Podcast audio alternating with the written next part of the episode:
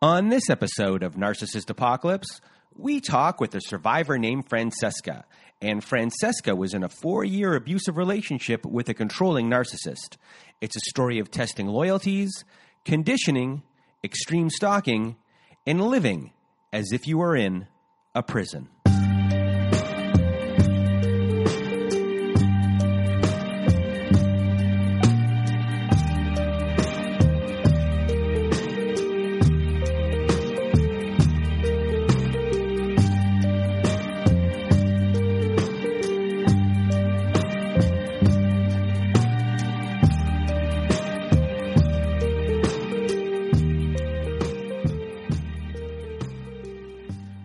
Welcome to Narcissist Apocalypse, everyone. This is a podcast that gives a voice to survivors of toxic relationships. I am Brandon Chadwick, but my friends call me Chad. And thanks for tuning into this episode. So, what is a narcissist, you may ask? Well, for the purposes of this podcast, we refer to a narcissist as anyone who has displayed a pattern of behavior that shows a limited capacity to appreciate others' perspectives. It is that simple. And now, before we get to our episode with Francesca, I just want to first thank everyone in the Narcissist Apocalypse community for listening to the show and sharing your thoughts by email, Instagram, Twitter, and Facebook. Also, a reminder if you have not left us a review on whatever podcast service you use Spotify, Apple, Google, Stitcher, Castbox, etc., etc., please leave us a five star written review as it helps out the show when it comes to rankings. Now, if you have not been to our website recently at narcissistapocalypse.com and you want to be part of the show, then go to narcissistapocalypse.com and at the top of the page, there's a button that says guest form. Click on that, fill out the form, away we'll go. But another way to be on our show is to be part of our letters to our narcissist compilation episode.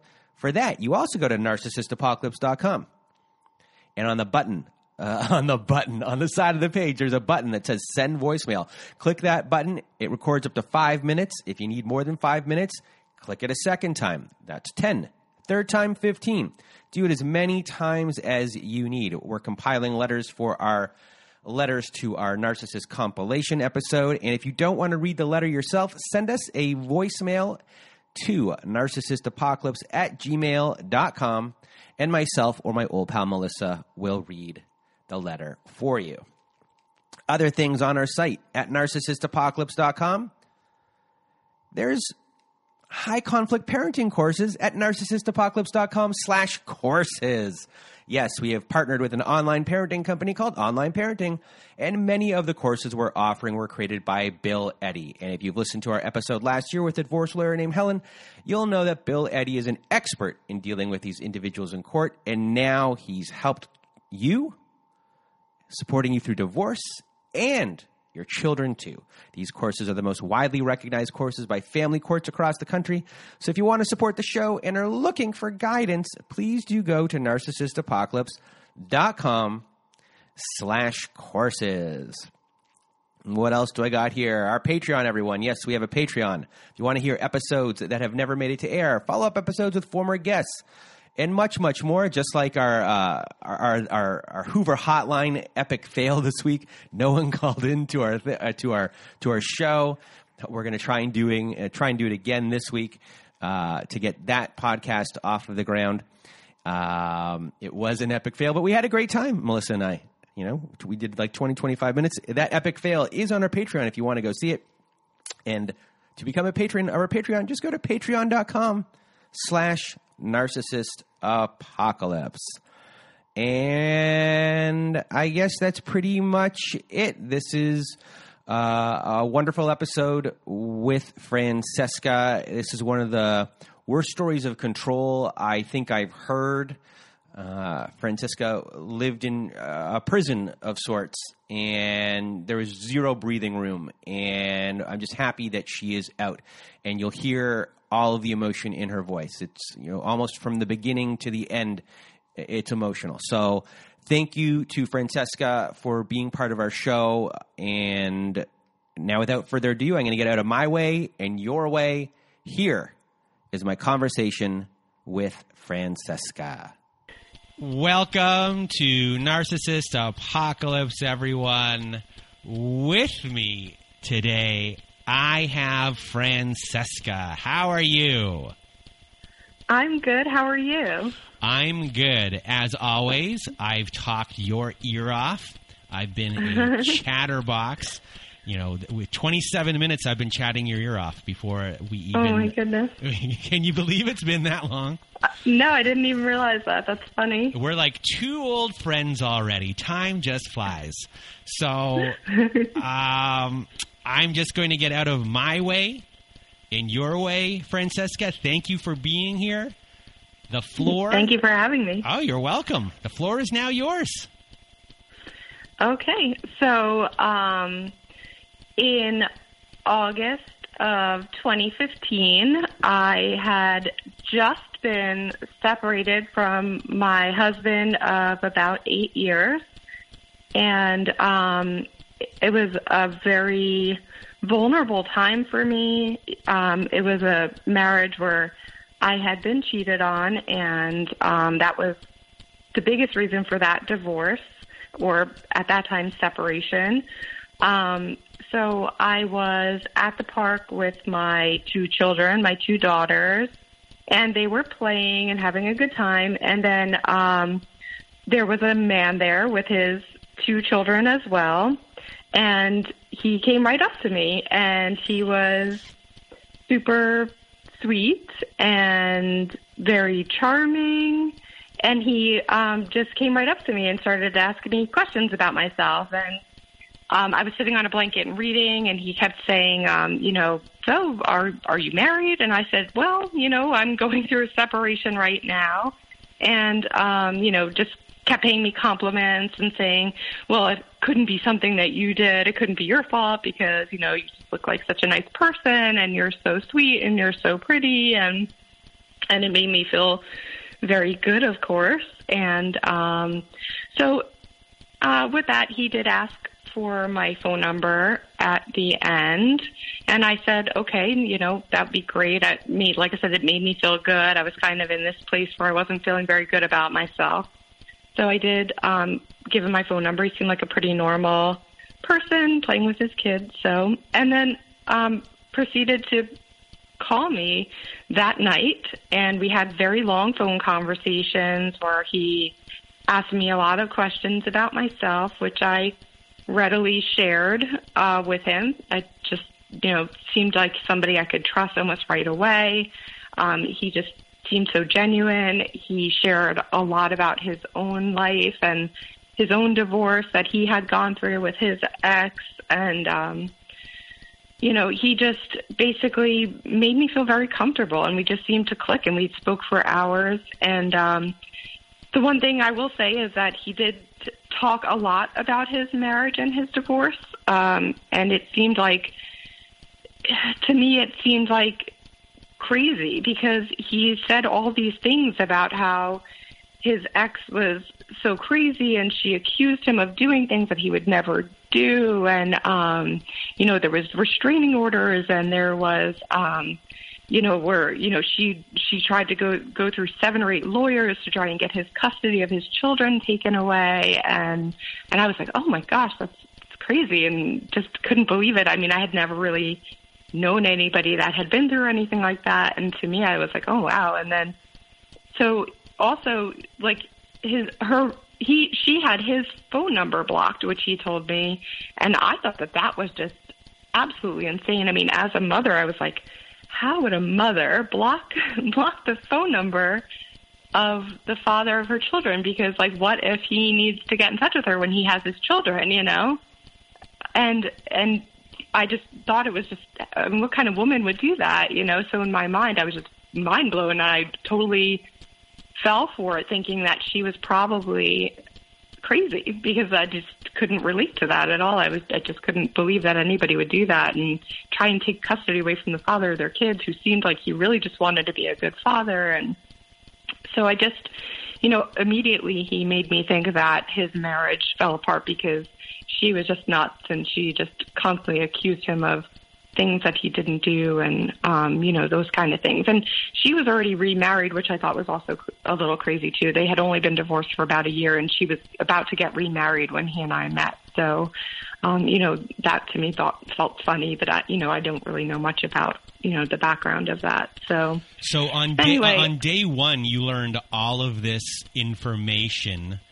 Uh, Mm-hmm. So you so day one, were you? You know, you you were kind of hooked in, you know, in a certain way, or believed uh, his story, his victim playing, uh, Mm-hmm. uh, immediately uh, added with uh, your previous marriage where it's possible. I don't know did you you know obviously y- y- your your husband uh, was uh, cheating and you were you did you come out of it feeling you hadn't been seen in a while um, or uh, noticed? And so these two things on kind of day one are hooked in and you already ha- he already has a good hook in you. Like pretty much right off the Uh, bat oh my gosh, so much. Yeah, uh, right off the bat, I just felt like, wow, like this is somebody who's paying attention to me, who thinks that I'm interesting. He thinks that I'm pretty. He thinks that I have like it, it just felt so good. It felt like I was so like, wow, you know that it's a, you're what you said is exactly spot on. I mean, it just felt like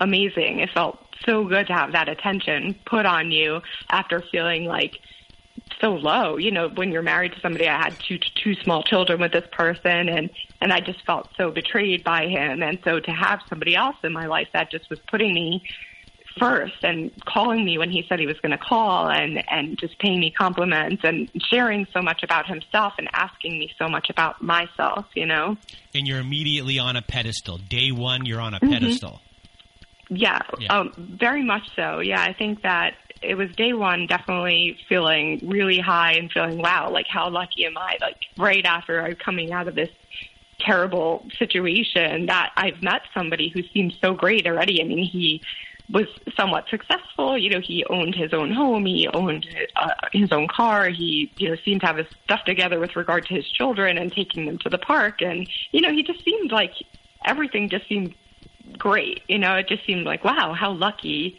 I I feel. You know. and i assume after this uh, you know more stuff is is laid down more love bombing um, and uh, did uh, i guess uh, mirroring happen and future faking or anything along those lines Uh, yeah, I mean, yes. Looking back, there was a lot of that. I mean, for for him, um, he was very, very like very big declarations of romance and um, you know wanting to like just us be together and just constantly wanting the two of us to hang out all the time. Um, where it was just very much like, when's the next time I can see you? And um, you know, I just, you know, it's so nice how you are and how you, you know, you take care of your home and you take care of your kids, and I just can't wait to be with you again. And just very romantic, where I never had that before in a relationship, where he would always surprise me with like having, you know, like candlelight dinner when I got to his house, or like, um, you know, one day, one day, uh, this was a little later on the relationship, but he had rented out an entire movie theater to have The Wizard of Oz playing, which is my favorite movie. Like, it was just, just these grandiose declarations of this romantic side of him, like where he would want to slow dance to music with me and like just, the, but throughout the relationship, right? So there was moments of these extreme love bombing. At first, it was all love bombing, right? But and then as the relationship progressed, it was this yo-yo of like very much the love bombing and then going back backwards, and then so it was a yo-yo situation, a constant up and down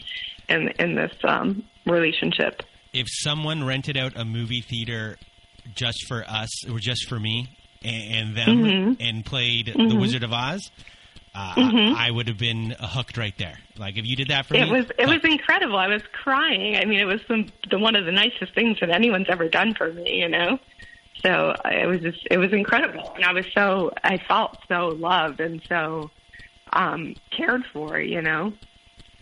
And that's Sorry, I'm getting teary already.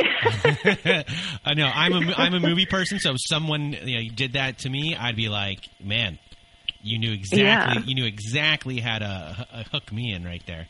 Oh, a hundred percent, and that was me too. I mean, that, I mean, just somebody who listened and knew that you know that was a really important movie to me. It reminded me of my childhood, and it, you know, so he just knew these things and knew how emotional it would get me. That he would do these things for me all the time. So um, he definitely um, drew me in very quickly, and just with the amount of attentiveness and the amount of romantic gestures and things like that.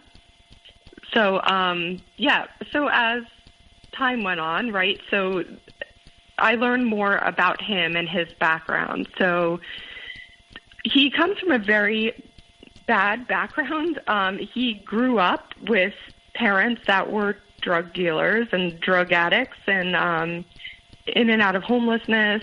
Um, but made me feel even better about him hearing about it because because of how he was. I mean, he was so anti being into drugs at all and wouldn't put up with any of that kind of thing. And it was just so like with the fact that he was such a successful person and seemed like such a, a good person coming out of that situation made me feel even more, you know, happy that he was who he was. And, you know, so there was this, this situation, right? But then there was also a situation when he was, so he shared with me pretty early on because in a way he kind of had to. So bear with me, but he, when he was, I believe, 19 years old, um, was accused of of raping a girl, statutory rape, because he slept with her and she was only 14 and he was 19.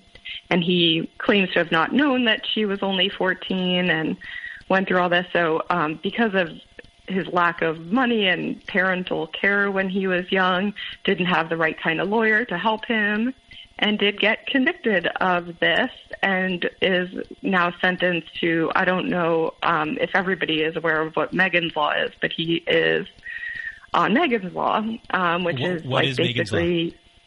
So Megan's Law is um, it's where um, anybody who's a t- um, convicted of a sex crime or any kind of a crime against a child has to be put on basically probation for life or parole for life um, because of this. And so this happened to him, I guess, almost 20 years before I met him, probably more like 16 or 17 years before I met him. So it had been many years since then. He, you know, said to me that there was, you know, obviously he had never been in trouble since that point, and it was such a huge, mis- you know, mistake and misunderstanding, and he didn't have the defense to get him through it and you know it was very convincing to me that you know obviously you know I, I want you to know this because I don't want it to ever get in the way but you know which also meant you know for our relationship me having two children that um it would be very difficult for us to ever live with him because he would need to get through legal jump through a lot of legal hoops to be able to have children that weren't his living in the house with him. Um so um, I did think about it, and and I thought to myself, wow, like gosh, like what kind of mother are you to like? But it, but at the same time, I like I liked him and I loved him so much. In my mind, I was like, you know, gosh, you know, I don't think that he's a bad person. I don't think that you know this means anything for him, and and you know, so for me, I just continued the relationship, even knowing that, and and you know, obviously in my voice, you can tell I have a lot of regret, but um, so um so I did continue the relationship and went on um, seeing him, and almost every day we we saw each other a lot, and we even got our children together a lot. You know, um, our children played together, and you know he and I would hang out, and and then so um, obviously the story doesn't end happily, so I'm not going to just keep talking about how great it was, but. Um, so eventually, it came to the point where things started happening where I was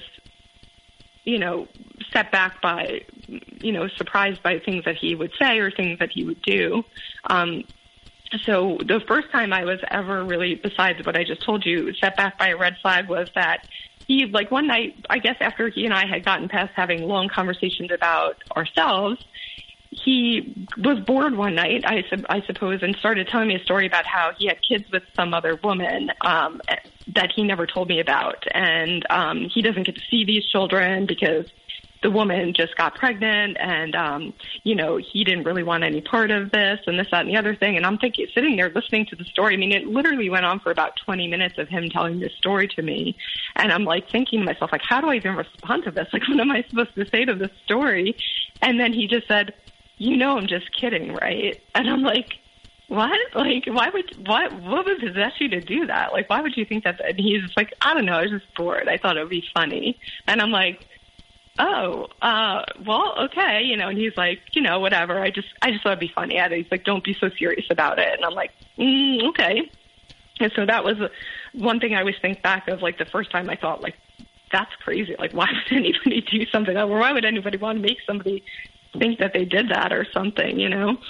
And then, um, then he starts to be like, you know, we're one day we're having like a great night together, and then the next day he's aloof and like he'll be on the phone with me in the morning on the way to work or texting me, and then I'll say some sudden say something like, you know, I'm really not happy, and I would be like, oh, okay, you know, what's wrong, you know, and then he would just say, I don't know, I guess I'm just not used to certain things that you do, and I don't know, just be very like cryptic about it, but at the same time, kind of making me feel bad about the way I was as a woman or the way I was as a person, like just questioning about like, I don't know, I, I really prefer women who take better care of themselves. Like that would be something he would say.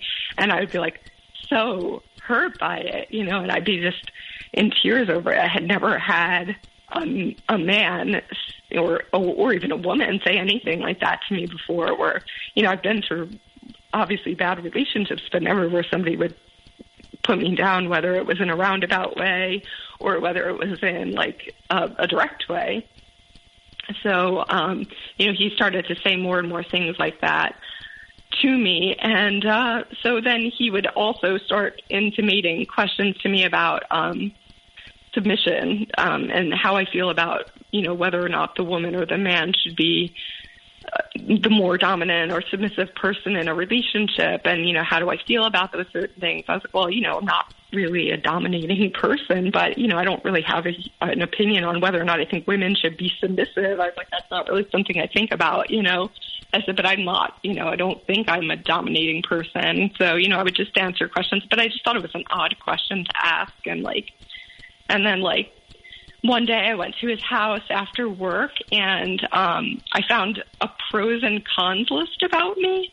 Um, so almost as if he was like trying to contemplate whether or not it was worth staying with me. um, it was just basically like, you know, um, she's great at cooking and cleaning and she's sweet, but she's also, um, you know, like may because she doesn't work out a lot, she may get fat, like you know things like that. And I was like, what? What is? I started to get upset about that. So like, I just was like, what is this? You know? And he just kind of downplayed it. And he's like, you know, don't don't make a big deal out of it. But I also thought like, this is a list that's out on his counter in his kitchen, so obviously it was meant for me to see it. Mm-hmm. And then also I'm thinking like, did his kids see this list? Like, I just thought it was just so strange for him to leave something like that out, you know. And then, like, it was obviously something that he it was meant for me to see, just to feel bad about myself. So, well, one, one second. I'm just going to back up the truck for uh, one second and remember where we were. Yeah. So when we come back, um, when he starts talking about your looks and putting mm-hmm. you down Mm-hmm. How are you responding uh, to him? Are you uh, fighting back? Are you arguing with him? Or are you so um, hurt that you don't know what to do and you're in shock? Um, I think mostly I was in shock and I was so hurt I didn't know what to do. So most of the times I would just start crying and I'd feel like really bad about myself. And then it would be a chance for him to kind of step in and be like, oh, you know, I think you're beautiful and you know how I feel about you. And like, you know, you can't, you can't think of it that way. You're being, you know, you're, you just, you know, you're thinking of it differently. Like, you know, don't you think like if a man wants his woman to feel, um, to be, to look a certain way or to appear a certain way that, you know, it's better than him cheating on her than to, to, to keep it from her and to tell her. Like, so he would kind of romanticize it in a way where it was like he was doing a favor to me. And like, so I would be hurt and crying, but then he would almost like be comforting me in a way that was like, I'm just trying to help you be the way I want you to be. Like, you know what I'm saying? Like, it was kind of like that kind of manipulation where it felt like, okay, like, I can kind of see it. In my mind, I could kind of see it, right? Yeah, like he's there to help you be the best version of you possible. and Right. uh, you know, and I'm gonna Specifically for him. For, but, Specifically but, for but, him. spe- exactly, specifically for him. It had nothing Mm-hmm. to do with uh, for you. What it's all his uh, fantasy of what he wants, Mm-hmm. so, like uh, his partner to be, and has nothing to do with you at all.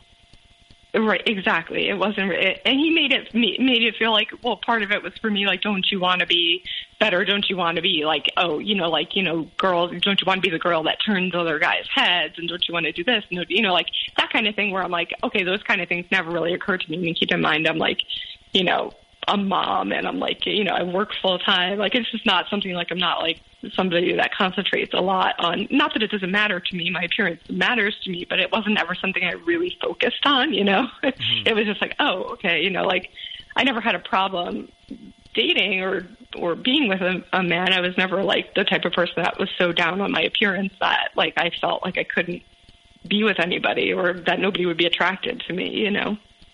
So it just felt odd. But yes, I did cry when he would say things like that to me. But I think he he took joy in that, and it made him feel like now I can now I can take this opportunity to build her back up and comfort her, and then explain to her like what I really meant by what I said, and that it wasn't meant in the way she's taking it. And you know, so I think he used those opportunities where he would get me vulnerable to then teach me what what he wanted. Like, you know what I mean? Like, well, don't you love me? And you know, we get along so well together, and these are the kinds of things that I'm looking for, and you know, like that kind of thing. Where I'm like, okay, like you know, I do like him, and I do, you know, if, if these are things that I can do that are things that will make him want to be with me or like me. th- This is the mindset I was in, you know, where I was like, okay, you know, like I'll do my best, and you know, if I can be that for you, I will. And if it doesn't mean me like having to do anything crazy, then sure, why not? You know.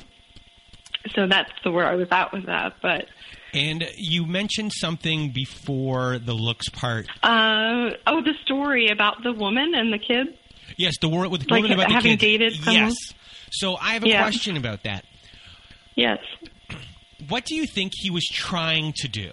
Like, you know, when I was listening to that, I'm like, is he trying to see how you're going to react to that? Yeah, I And- think I and, think like- you're absolutely right. and how you like will you be like no i'm not like this is too weird i'm leaving or here's Yeah. this Yeah. extreme situation is this going to faze her or is she just going to go along with it and forgive me for telling the story like it, it was a test you know in in a way I 100% think so. I think at, at the time, I think I thought the same thing, and I think back now, and I think it 100%. I think you're right. I think it was a lot of things that he did were tests of my loyalty, tests of my um, like how far he could push my boundaries. Which obviously my boundaries weren't that great. Um, looking back, they're pretty awful.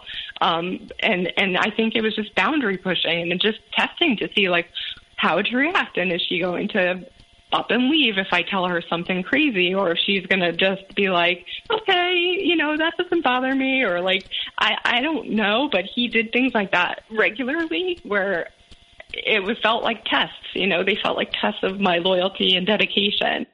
So, but I think too, like my, my whole, you know, my reaction, the, the way I am as a person, right? If somebody's telling me something personal, I don't want them to think that in my mind that I'm thinking, oh my God, this person's crazy. So like I probably was trying to sit back and be like, okay, listen to the story and see what he's, because uh, like I'm trying to process it and think like, okay, maybe, you know, maybe there's an ending that it's going to be different than what I'm expecting. You know, I wasn't sure what to think, but I was patiently waiting for him to just finish the story and to understand where he was coming from with it. And, and but my mind was reeling as he was telling it. I do remember thinking, like, how am I supposed to react to this? You know, like I wasn't really even sure what to say. You know.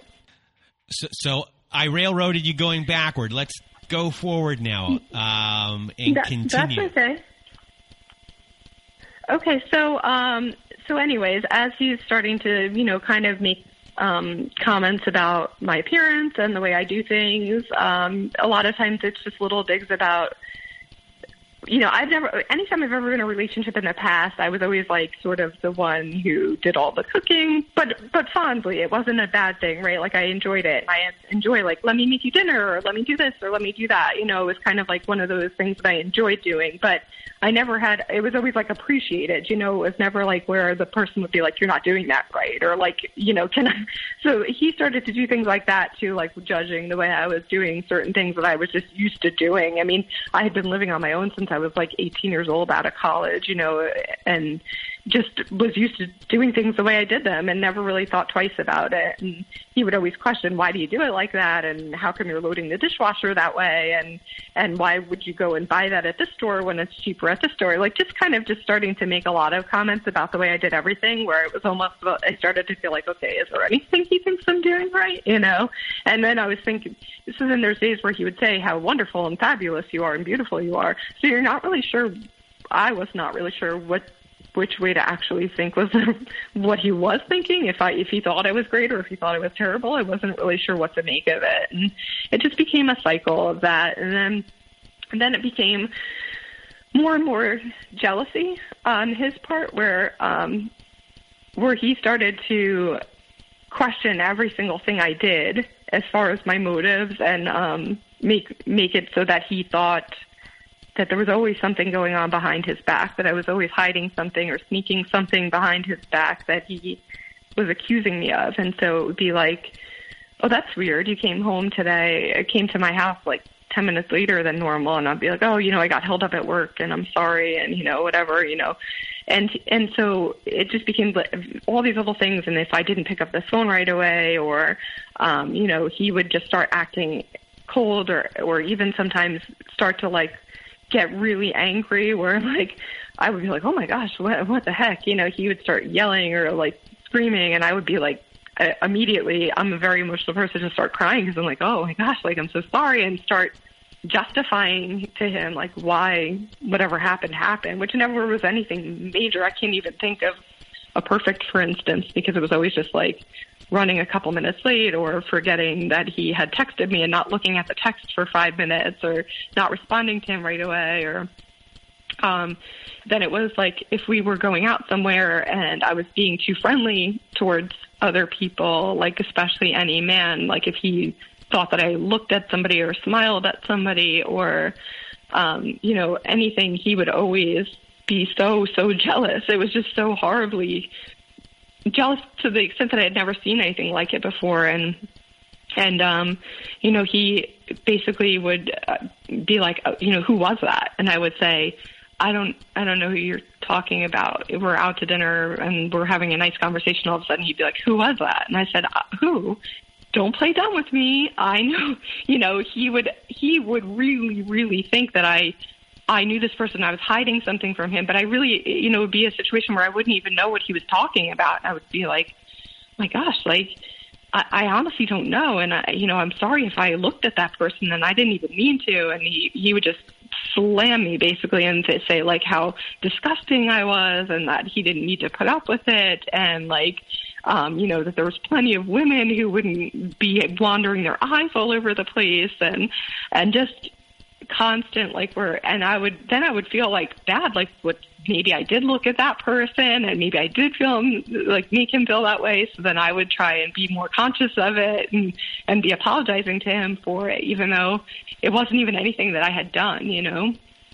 So um he just always then you know if there was a big fight about it would just make me say you know later on be like you know I need reassurance because, you know, I, you know, what I've been through with, you know, my past and, you know, my parents and, and, you know, what I've been through with my ex-wife and, you know, what she put me through and I have abandonment issues and, and, you know, you can't, you, you need to understand to be more understanding of why I get angry and why I get upset because I need reassurance from you. And so then it became more like the reassurance needed to be like, well, I don't believe you, so I need to be able to read your emails and I need to be able to um, look at your phone whenever I want to. And it would make me feel better if I know where you are all the time. And, and because I wasn't hiding anything from him and because I wasn't recognizing what was happening, I I handed over those things to him. I just thought like, okay, well if it's gonna make you feel better, then sure. Like there's nothing I'm doing, so sure you can look at my phone and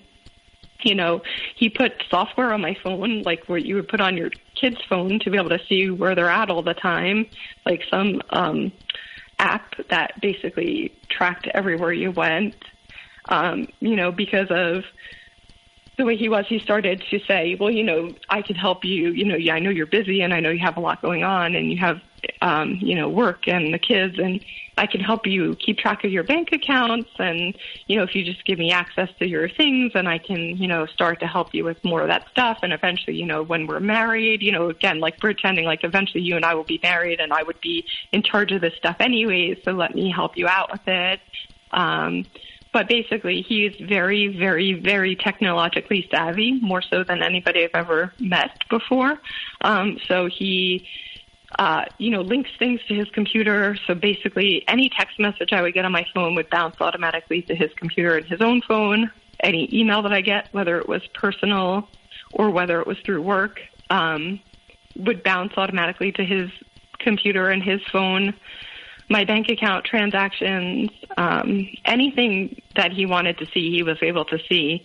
And I felt like too, like you know, in a in a relationship, right? If if I wasn't feeling comfortable and and I wanted to to know that I was able to access my boyfriend's phone or my husband's phone or whatever the case is, I would maybe think like, okay, like if I wanted to and I asked him, would he share it with me? Then I would maybe expect that or maybe want that. Um, but the way he did it was that he was constantly looking at these things, like almost that it was a full time job for him to monitor me because like, let's say I got an email at work from somebody who used an exclamation point or said, hope you had a great weekend exclamation point and if it was from a male he would assume that there was something going on between the two of us, and um, and he would berate me and say, you know, you're a cheater, you're a liar, you're this, you're that, and I would have to explain my way out of it, and then like, you know, that I needed to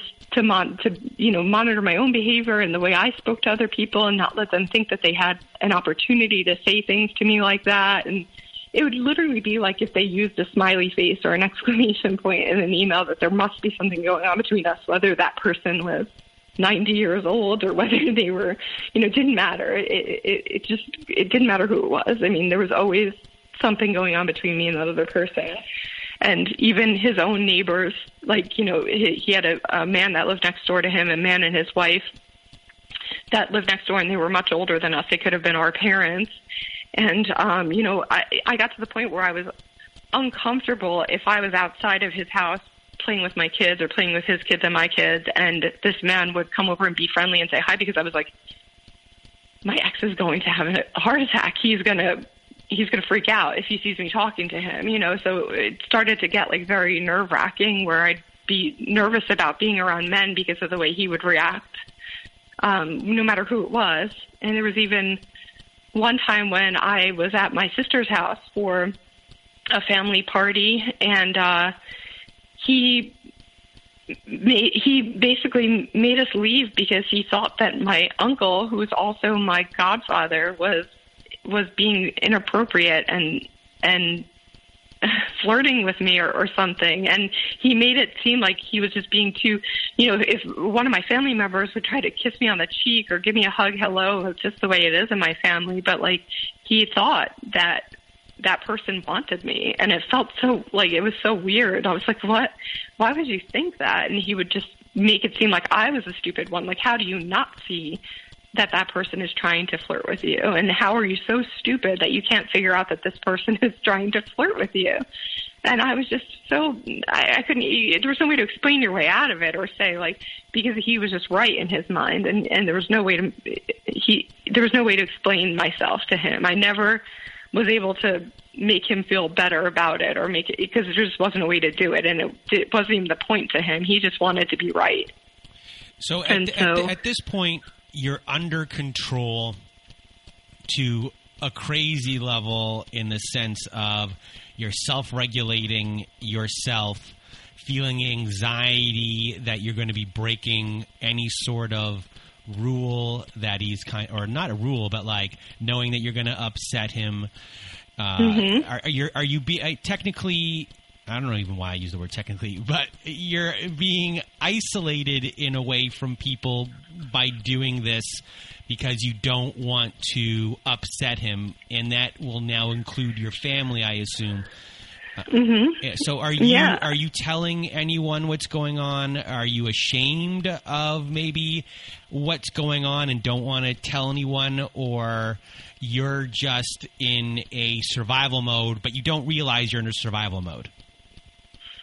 So a little bit of, I guess I'm sprinkled with a little bit of everything at this point. I don't tell anybody what's going on because part of his grooming is that he is constantly telling you that what happens between a man and and a, and a woman and the relationship stays between the man and the woman the relationship and that's just the way it is and and you know what kind of woman would betray um her boyfriend or husband by talking about him to other people behind their back and so it just became this like that yeah there was shame because i had come out of a failed marriage that you know i felt down about. And then I'm, now i'm in this deep, deep in this relationship with this person who i thought was amazing. And i bragged to everybody about being so amazing. And i told everybody how great he was. And and now i'm kind of stuck in the situation where it's like starting to feel like all this anxiety building up constantly because i'm always afraid of what i'm going to be walking into and whether or not i'm going to be berated and uh, it's basically me filtering every single thing I do and say because I'm worried about what his reaction is going to be and I'm I'm even worried about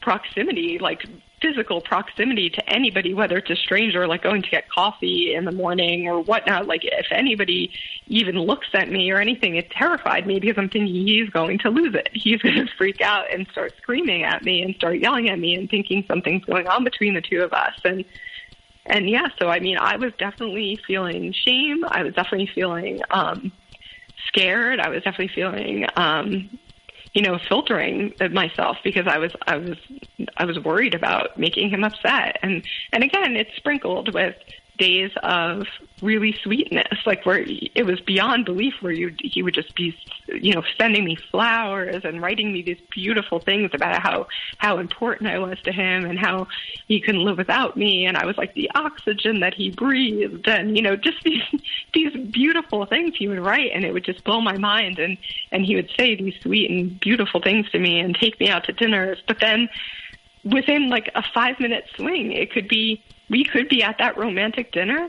And if he thought that there was somebody in that building that looked at me sideways the wrong way or like anything, he blew his mind. And he, and it would be about it would be about me and what I did and how I reacted and never about this other person or like it would just always be like what what are you hiding? What are you doing? What you, do you know this person? Tell me the truth. If you don't tell me the truth i will find out. I will find out you know? And it would just always be like these moments of like where he would just say like i'm going to to hunt through everything in your background until i can find out who this person is and why you're hiding him from me. And i would say uh, you know go ahead. Go go do it you know? I, I there's nothing. I don't i don't know this person you know? It was just it became very crazy like that where i was just in this constant defense mode. And yeah i guess survival mode because i'm trying to keep myself afloat and keep myself from being on his angry list, you know, like which I was always, you know, it was a day to day thing. It started to become a daily process of me having to, you know, be something or meet this goal or, you know, something that he wanted me to do that I, I couldn't possibly live up to because it was just, he would, even if there wasn't anything wrong, he would manufacture something to be angry about. And, uh, so then it was more about my appearance. So he then, um, basically then was like became obsessively obsessively focused on my weight and on my appearance physically and so he started to track and um track and focus on everything I ate and demand that I wouldn't eat certain times mainly all the time so like you don't need to eat breakfast. You don't need to eat lunch. I don't want you bringing food to work. I don't want you getting food from work like the other girls that you work with. um, these girls are, don't care about the way they look, and obviously they don't care about their husbands or their boyfriends because they don't care what you know if he they're even attracted to them. You know, like it would just be like this like mind brainwashing thing of like that if you ate then you were unattractive. Like so it was this this, and then it became him tracking how I was working out and how much I was working out, and him leaving me lists of things that he wanted me to do for a workout the next morning and how long he wanted me to run for. And then it would be texting me while I'm running to say, why aren't you running fast enough? And, um, you know, if I was working out at home, I wasn't allowed to put the air conditioning or the ceiling fan on because, because he thought like, what's the point of working out if you're not sweating enough? And like, so it was just this intense focus on my weight and what I ate and what I didn't eat and on Sundays he would even take me out to breakfast and then order food for himself and nothing for me. So I'd have to sit there at breakfast and watch him eat while I had a cup of black coffee and um, wasn't allowed to put any sugar or cream in it or anything and just had to sit there and watch him eat and and then you know do a workout that he prescribed for me. Um you know in the morning if I was going to go get a coffee before work he knew how much a um, small coffee would cost, and he would monitor my debit card purchases to make sure I was buying the right size coffee and I wasn't drinking more than one cup a day, and um, just tracking everything obsessively, and became obsessed, uh, completely focused on the way I looked and and weight especially, and then started sending me pictures of women that he liked from Instagram and started saying, How come you don't look more like this or dress more like this or do your hair like this or your makeup like this? Um, I want you to buy this outfit. Um, so basically, like I'm sitting there at work, like trying to do my job, and I would get a text of like some half naked Instagram model on my phone, and he would be like, "This is what I want you to look like," and and it would be so hurtful, you know, it would be so so hurtful where I would just be like, oh my gosh, like who would do something like that? And I would just feel so upset. And I would tell him I was upset and I would cry. And he would be like, well, you know, would you rather I just be like your ex and go have sex with somebody that looks more like that? Or do you, would you rather just be like that for me, you know? And like, so it was just all about that. And then it became an ultimatum for me to go get um, my boobs done, a boob job. So he wanted that. He said, I want you to go get a, a boob job and I want it to be the biggest it could possibly be. And I'm just not attracted to you the way you are. Um, I think that, you know, if you did this, that it would be something that at least I would be attracted to you. And, um, and then he became obsessively focused about that and um, would send me pictures constantly of before and after pictures of women who had boob jobs and and I would say to him like listen like I'm just coming out of this divorce or separation. I was like, I don't really have the money for this. Like, you know, I don't know if I feel comfortable doing this. It's not really something I ever thought about doing. And, and, uh, he didn't care. He said, well, then take out, you know, the credit for it and do it. And he planned the whole thing and he wanted me to fly down to Miami to do it. And he booked the flight. He, he booked the doctor and um he couldn't come because he's not allowed to leave the state without permission because of his situation that he's in with parole and everything. So he sent me down there to get the boob job, and then came I, when I came back. Um, you know, basically it was him like telling me that I, you know, oh well, you know, you can go to work, but you can't lift and you can't do this and you can't do that, but part of my job is doing those things and he didn't allow me to take time off from work afterwards so i went right back to work after having been out for like two days and um you know just became obsessed with with that. And then as that started to heal and he wasn't liking the scars and things like that he started to become focused on that and wanted me to um do like micro needling to get rid of scarring. And he started doing the micro needling for me on my body.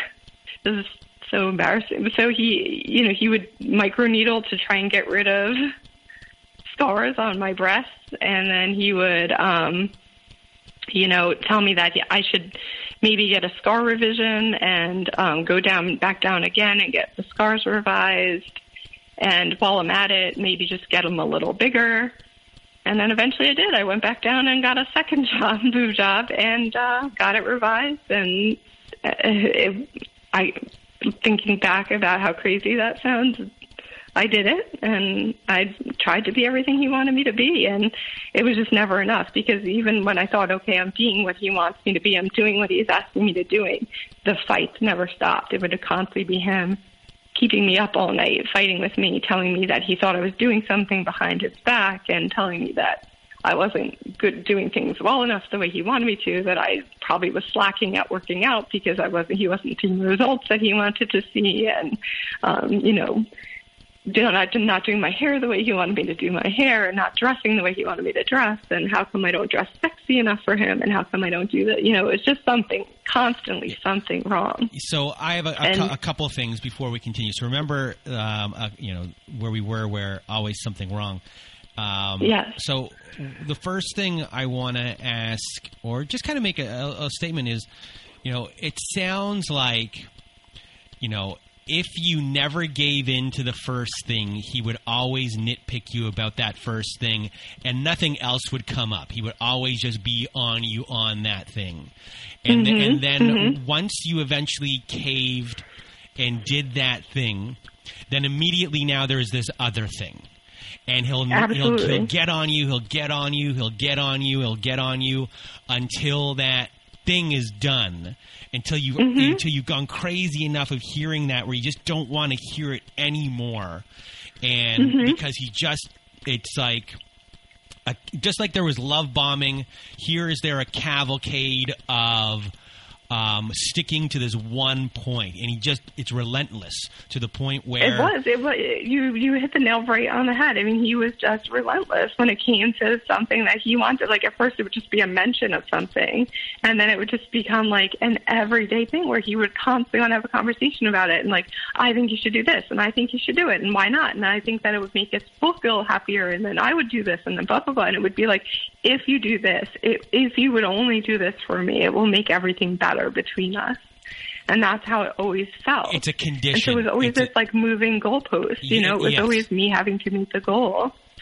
And and that relentlessness it was it gets to a point where either you are going to crawl up in a ball, I assume, and just be mm-hmm. and, and, cry, just being like, I can't take this anymore because it is so relentless, or mm-hmm. you'll get that temporary moment of relief and maybe that mm-hmm. temporary moment after it's done of Mm-hmm. maybe just a day or maybe two days of uh, like things might be normal you know and like you did a you did it and like you might get that relief and then that's right and, yeah and then you know, it, it, might be a week, but it, it, comes back, and now it's slow, slow, slow, and then relentless, relentless, relentless, boom, boom, yeah. boom, boom, boom. And then it would be something else that he Yeah. would start to focus on, and it would be another another thing for me to have to figure out and do and and and do for him. Otherwise, I wasn't being what he wanted me to be, and I wasn't being a good enough girlfriend, and I wasn't being you know, attentive enough to his needs. And there was always someone else out there who would definitely do that for him if, if he wanted to. And he's not,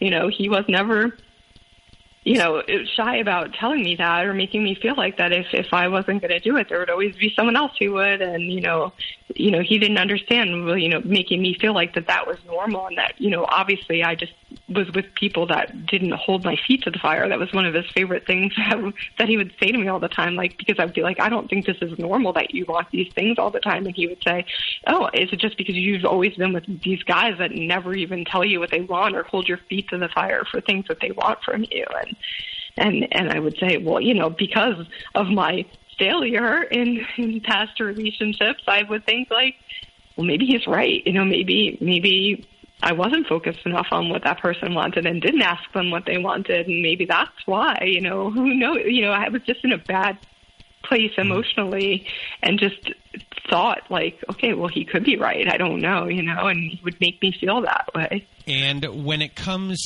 to uh, this situation, when you had um, the breast implants, Mm-hmm. you before you could hide stuff from your family, but now here's something mm-hmm. where they might be, or and friends, and now here's something where they might be like, "Where did this come from? Like, w- what mm-hmm. was where was this decision?" and I don't know how you how old your mm-hmm. children are at this time, but at this point, someone has to ask a question here of like, what's going on? Yeah. So if I back up a little bit, because this, you know, because this situation I'm going to tell you probably happened before these two boob jobs happened. Um, so well, there was a point in time where my sister, I guess it was probably after the party at her house where she was, he was accusing me of, you know, maybe having some type of flirtatious relationship with my uncle or something like that. Um, I think after that, I think my sister recognized that something was up. Um, I was crying there because he was making me feel uncomfortable, and he and I were obviously having a, a whisper fight in the corner, and like you know, it was kind of one of those things where it was just uncomfortable, you know. And it was, I think she saw that. My sister and I were pretty close before this all happened, and so I think she did start to recognize it, and so she had asked me to go out to dinner uh, one night, and so you know because um, you know I did tell him you know lots of intimate secrets and things like that about you know my you know my relationship with my sister was very close, but you know there were some times where I would share things like would say you know sometimes I feel like you know maybe she thinks that I'm you know that I I you know I don't I'm not as good as her because she you know married somebody who has a lot more money than me or you know I would you know just things that you would tell somebody that you're dating that you wouldn't want your family to know about, but you would pillow talk maybe to your significant other about, you know. So he knew things like that. But so he knew my sister asked me to go out to dinner. And at this point in our relationship, I wasn't really allowed to do things without asking his permission unless he was there. And she specifically asked if it would just be her and I, she, because I think she knew that in my mind I would have to invite him because otherwise there'd be no way I would go. So she asked me to go out to dinner. I did tell him about it, and he said, "Yeah, you should go. You know, you should go with your sister out to," which I was surprised about. And um, he said, "Let me make the reservation," and and you know, um, then he started to tell me what to order for dinner. He looked at the menu ahead of time and decided what I should have, and that I shouldn't have more than one drink, um, and that you know, no appetizers, and because he was monitoring what I was eating, of course. And um, so I meet my sister out to dinner, and she immediately starts crying and uh, says, "I'm worried about you," and um, says, "You know, I'm noticing things about this person that you're with that are are red flags to me. That you know he might be an abuser, that he's controlling you, and that you know I'm worried for you and the kids, and and that you're around him and." and I was I was upset with her. I said, you know, I can't believe, you know, that you would say all these things and that you know like what I've been through and how happy he makes me and I defended him. And uh and it became a, a point of contention between my sister and I.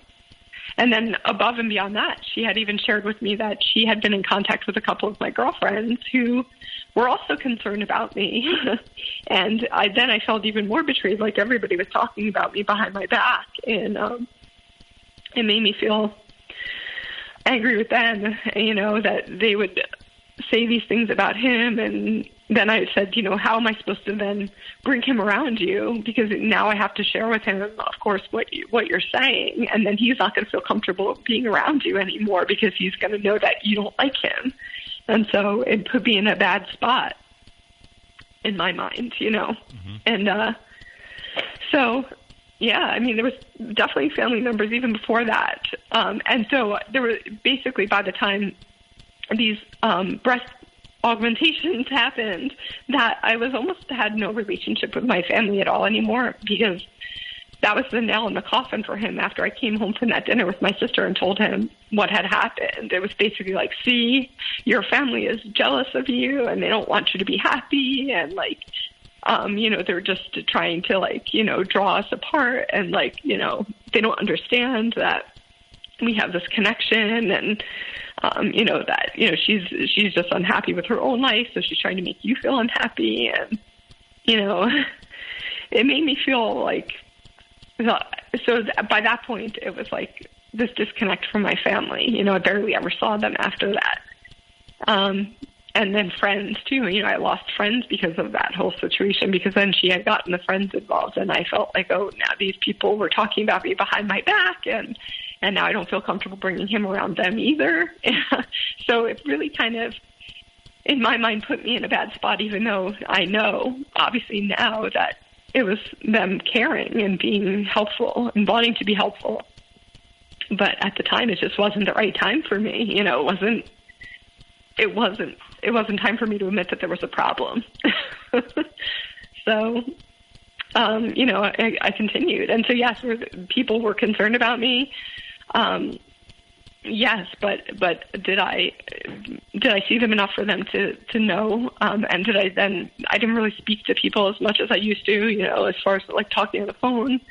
Um, and I certainly, knew, knowing my, my calls and texts and emails were being monitored, I would never say anything negative about him over those venues because of that. You know. So um, he monitored them so closely that he knew anytime I sent a text, I mean, I would get questioned about it. And why would you say it that way? And especially to my ex-husband who, you know, we shared custody of my children. So it would always be a point of contention about about that and how friendly I was being with him or to, towards his family or that I was letting him walk all over me, which was never true, but he always felt that way. He always felt like that, you know, that I was being too nice to him or that I was somehow, you know, thinking about getting back together with him or something like that too, you know. So, um there was always that conflict as well as far as keeping him at bay with my family. And then it even became um where I was living in the house that my ex-husband and I had owned together. And he and it was only maybe a 15 minute drive from from his house. Um so it wasn't like we lived far apart and we saw each other several times a week. Um so it wasn't um ever a bad drive or anything, but um he didn't want me to live in that house anymore. And that became another obsession where he wanted me to sell the house and and move closer, um, meaning like within walking distance basically of his house. Because if we couldn't live together, at least I could live extremely close to him. And so he became focused on making me sell my house and making it seem like it would be better for me and my kids and um, the school was better and that, you know, um, we would be closer and he'd be able to help me more. And you know, so I ended up selling the house that um, I had owned for almost, you know, eight or nine years, and my kids grew up in that house. They were born in that house, and you know, um, I sold it, and I ended up renting a place near him, um, closer to him, so within like a five, you know, three minute drive to his house, basically, um, and you know, he didn't really want me to keep any of the furniture. I mean, he just had this this thing in his mind where anything that came from the house was related to my marriage with with him, uh, with my ex husband, and uh, he didn't want me to have it anymore. And he, you know, any of the furniture, any of the dishes, like he just really wanted me to get rid of almost everything and replace it so that it didn't remind him of my old house and made it seem like, well, if you don't move out of that house and get rid of these things, like I don't really like, well, I don't want to be in your house with you at all because I just think it's not fair to me that you have are living in this house that you lived in with your ex, you know, and um, and I kind of, you know, and again in this twisted mind that I had because I'm, you know, trying to see things through his eyes and thinking, well, I guess I can understand, you know, how that could make you uncomfortable. And, you know, it is going to be nice if I'm closer. This way I can, you know, not have to drive a 15 minute drive at night home from my house and I could just be so much closer, you know. So, and again, you know, sprinkled with so many nice days of him doing nice things for me, you know, he rode motorcycles, so he would take me on really beautiful trips up to the mountains, and you know we would go to nice dinners, and um, you know he he did really nice things for me sometimes, but it was always spattered throughout the day with horrible things and he would say horrible horrible things and and say horrible things about the way it looked or the way I was standing or that, you know, stuck in your gut or this or that, you know, anything that he like would look at me and didn't like the way my feet were turned out or anything. It could be absolutely anything. He would always just say something about my appearance to make me knock me down. You know, it would be something nice and then something bad and I used to joke that it was like the Sour Patch Kids commercial. You know, it's like first they're sour and then they're sweet, and then it's like kind of like that whole situation. Those commercials, like where the Sour Patch Kids do something really mean and then they hug you and apologize, and that's that's literally how it felt with he and I all the time. And I compared it to that in my mind. I was like, it just was this bouncing ball of ups and downs all the time, you know, and constantly being kept up all night being yelled at and accused of things. Um, you know, him thinking that, you know, he, he had an STD and him making me go get STD tested and, um, him you know, telling me that he didn't want me to be on birth control um, because it meant that I had free rein to go out and do whatever I want and think that it was okay. Like, just so so many things. So much I can't even like. I can't even comprehend it in my own mind, let alone think anybody else can comprehend it. But it was just always something that he was accusing me of, and um, so um, trying to think. So then it would be me having to prove my location constantly, um, having to take pictures of where I'm at to prove that I'm at work, or um, you know, if my location, like if I said I'm at work, but then he looked at my location on his tracking device, and the little dot that's tracking me is like 20 inches away from where my office is, he's thinking it's like that I'm actually somewhere else. But I guess these things aren't always 100% accurate. So then I'd have to take pictures or recordings of myself to prove where I was. Um, there was always, um, there was one time I was driving home from work and I was on the phone with him and I ended up getting pulled over uh, by a police officer, and he wanted me to record the conversation between myself and the police officer to make sure that I wasn't being too flirtatious with the police officer. Um, just anything and everything when it came to monitoring me and tracking me, and to the point like I was just basically a prisoner. I just didn't have any freedom without him knowing exactly what I was doing and him thinking that I was always doing something wrong, even though there was no possible way because he knew everything. He knew everything I was doing. He literally had control over everything I was doing. Um, so it was just, uh, you know, it, it was being a prisoner in my own house. And then when he and I would fight um, over the things that uh, he would be upset about, or he would keep me up yelling at me, I would finally get to the point where I would lash out back at him and say, I just can't handle this anymore. You're making me crazy. You're making me nuts, and I can't handle this situation. I can't live like this, this constant state of fight or flight, or feeling like I'm going to come home to this anger, or come home to this rage, and I can't live like this anymore. And I don't want my kids to live like this anymore. He would then say, "Oh, well, you're you have anger problems, and you need to go see somebody," and make me feel like I was nuts for thinking the way I was thinking, you know, and so uh, all this kept going on. You know, we were together for about two years at this point, and then he starts getting more focused on us getting engaged and getting married, and you know, then that became the new focus was let's get that accomplished because then that'll make me feel better, and I won't be so jealous because I'll know where you are at all times, and you'll be home with me every night, and I won't have to worry about it. And, and then it was just, was just that. So, because of his situation, it was complicated. You know, he had to ask for permission for us to live with him, and um, you know, and we didn't want to talk to our children about it at first because we weren't even sure if we were going to be able to, and um, so. You know, after months and months of back and forth with his parole officer and getting paperwork filled out and him getting psychological assessments and things like that, and um, you know, finally he, we were able to get permission to live together. And um, in a way, it was kind of like in my mind terrifying because I it was like the one protection I had was sometimes being able to go home to my own place at night and like have peace. And even though I knew that I was being monitored, I just knew that at least I didn't have to like be dressed up and I didn't have to have my makeup on and I didn't have to um like be at his beck and call and be like I could just relax a little bit, you know, and my kids could relax a little bit and we could just like have that little bit of time together. And so in, in a way I was really disappointed that he did get the permission for us to move in with him. And he didn't even give us time to process it. It was literally the day he got permission, he was like, I want you to move in this weekend.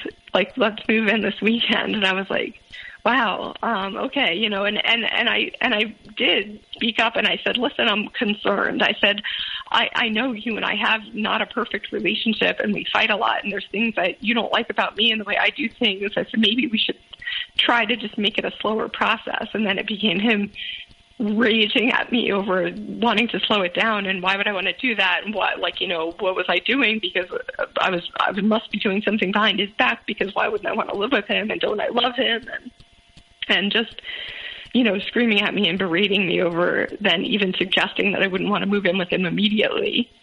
So I did. I ended up moving myself and my two kids into his house literally two days after he was given permission to do so. And um, that night, it became him trying to control everybody in the house his own two kids and my two kids. Um, you know, we have four children under the age of 10, and uh, and he started to get angry with them for not following his rules exactly like you know so and so wanted to stay up and read for a couple extra minutes and that was unacceptable and you know you're being rude and now you have to share a room and you can't do that and just constantly then screaming and making the kids feel uncomfortable and upset instead of trying to make everybody feel good about it um, you know, it was that. And then it happened to be around Christmas time. And my kids have always really enjoyed um, decorating the Christmas tree and talking about the ornaments that we're putting on the tree because we always try and collect ornaments from places we go and things like that. And so it was very special to them. And then when we were decorating the tree at his house, he basically then said, like, you and your kids have too many ornaments. You're going to have to put some of them away, um, and you're not going to be able to display everything. You have to tell them that because it's getting obnoxious that you have so many, and my kids don't have as many. And um, you know, then just anything and everything that he could do to make us feel like it wasn't our home. He would always make us feel like we were second class citizens in his home. You know, so. um then it was him wanting to get engaged, so he became focused on finding the perfect ring, which was, you know, of course, very nice. But it was such an obsession and focus about him.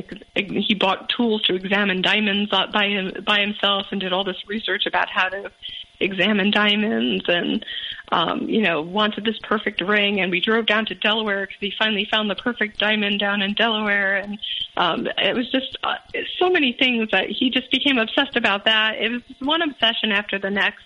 So he finally bought this ring and then made this beautiful. It was a beautiful way that he wanted to propose. He wanted to bring our kids and me back to the park that we met um, and say that he was taking family portraits of all of us as a as a birthday present to me. And um and he had the ring. And so as the photographer was taking our photographs he proposed at this park. And was again you know very romantic gesture and uh you know just brings you back in. To kind of it's always this like sucking back in after feeling like you've been pushed down to your limit of breaking. Um it's always something that sucks you back in.